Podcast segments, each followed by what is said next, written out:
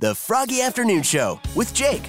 Hey, Jake. Here's your Froggy Afternoon Show recap for June 28th and my birthday. Today's Wacky But True the engineer of a train moving through Poland suddenly saw something on the track in front of him and slammed on the brakes. The train was unable to stop and went right over the top of this guy. The engineer was even afraid to look and was sure that the man was dead, uh, but he wasn't. The train crew had to shake the man out of the state of intoxicated unconsciousness. Once alerted, the man got up, grabbed his bottle of booze, and went on his way completely uninjured. Your number for the day was 148,000. That's the number of manhole covers in Chicago.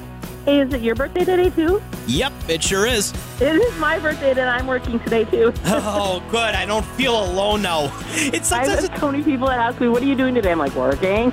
I, I've been asked like multiple times, "Are you taking off for work for your birthday?" And I'm like, "Uh, what's taking off?" yeah, right. Exactly.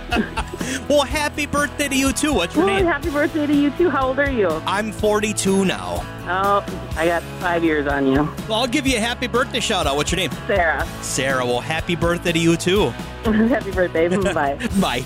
Hey, Jake. Chumley. I have a present for you. Happy birthday to you. Happy birthday to you. Happy birthday, Jake. Happy birthday to you. Happy birthday, Jake. What a finish. Old as you, I'd be a old dog, hey? Uh, 42. Oh my gosh, I'm 57, so yeah, catch up soon.